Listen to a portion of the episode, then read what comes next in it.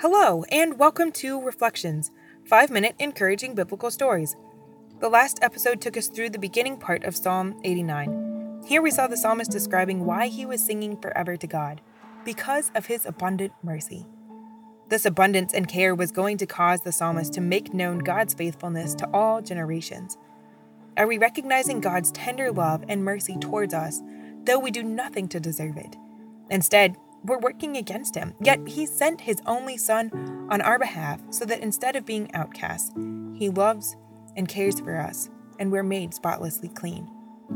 Then, are we in gratefulness helping all other generations to know his faithfulness toward us in our lives and throughout history? I know I have room to improve in this area.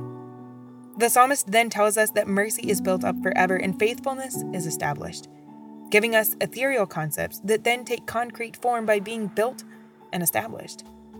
He does not stop there, though, giving us the example of the heavens, a complex and still greatly unknown universe, to describe God's amazing power.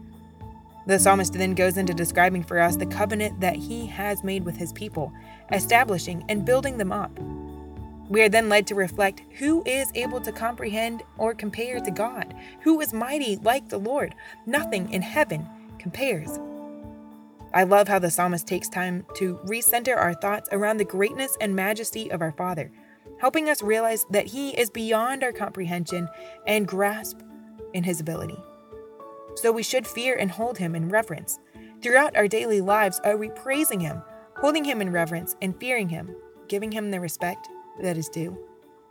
Can we both and improve? Let's turn here and see what else we can learn from Psalm 89. Psalm 89 8. O Lord God of hosts, who is strong, Lord, like thee? Or to thy faithfulness round about thee? Thou rulest the raging of the sea. When the waves thereof arise, thou stillest them. Thou hast broken Rahab in pieces, as one that is slain. Thou hast scattered thine enemies with thy strong arm. The heavens are thine, the earth also is thine. As for the world and the fullness thereof, thou hast founded them. The north and the south, thou hast created them. Tabor and Hermon shall rejoice in thy name. Thou hast a mighty arm.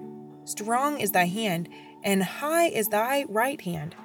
Justice and judgment are the habitation of thy throne. Mercy and truth shall go before thy face.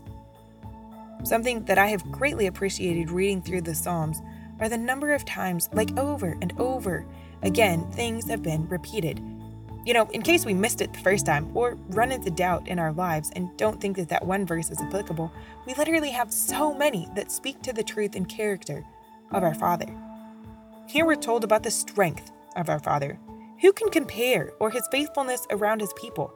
What example of an earthly relationship or person can even come close to describing how our Father faithfully, through our good and very bad times, cares for us? He's able to rule the raging sea, stilling the waves. That in itself is mind boggling to think about how the physics work behind that. A commentary on Charles Spurgeon mentioned that Rahab in this context was in reference to Egypt. So, we know from reading Exodus that the Egyptians truly were broken into pieces in the Red Sea. The imminent threat of the enemy scattered by his arm and his arm alone. The heaven and earth belong to him, the world and everything that is in it is his. What we have is just borrowed because it was his first. Literally, he's the one who created it. He created the north, the south, so we can tell directions and navigate around the world that he's given us. Then the theme changes a bit, and we are told that justice and judgment are the home of his throne. Mercy and truth go before him. What amazing words to have described the kingdom that he has created justice, mercy, judgment, and truth.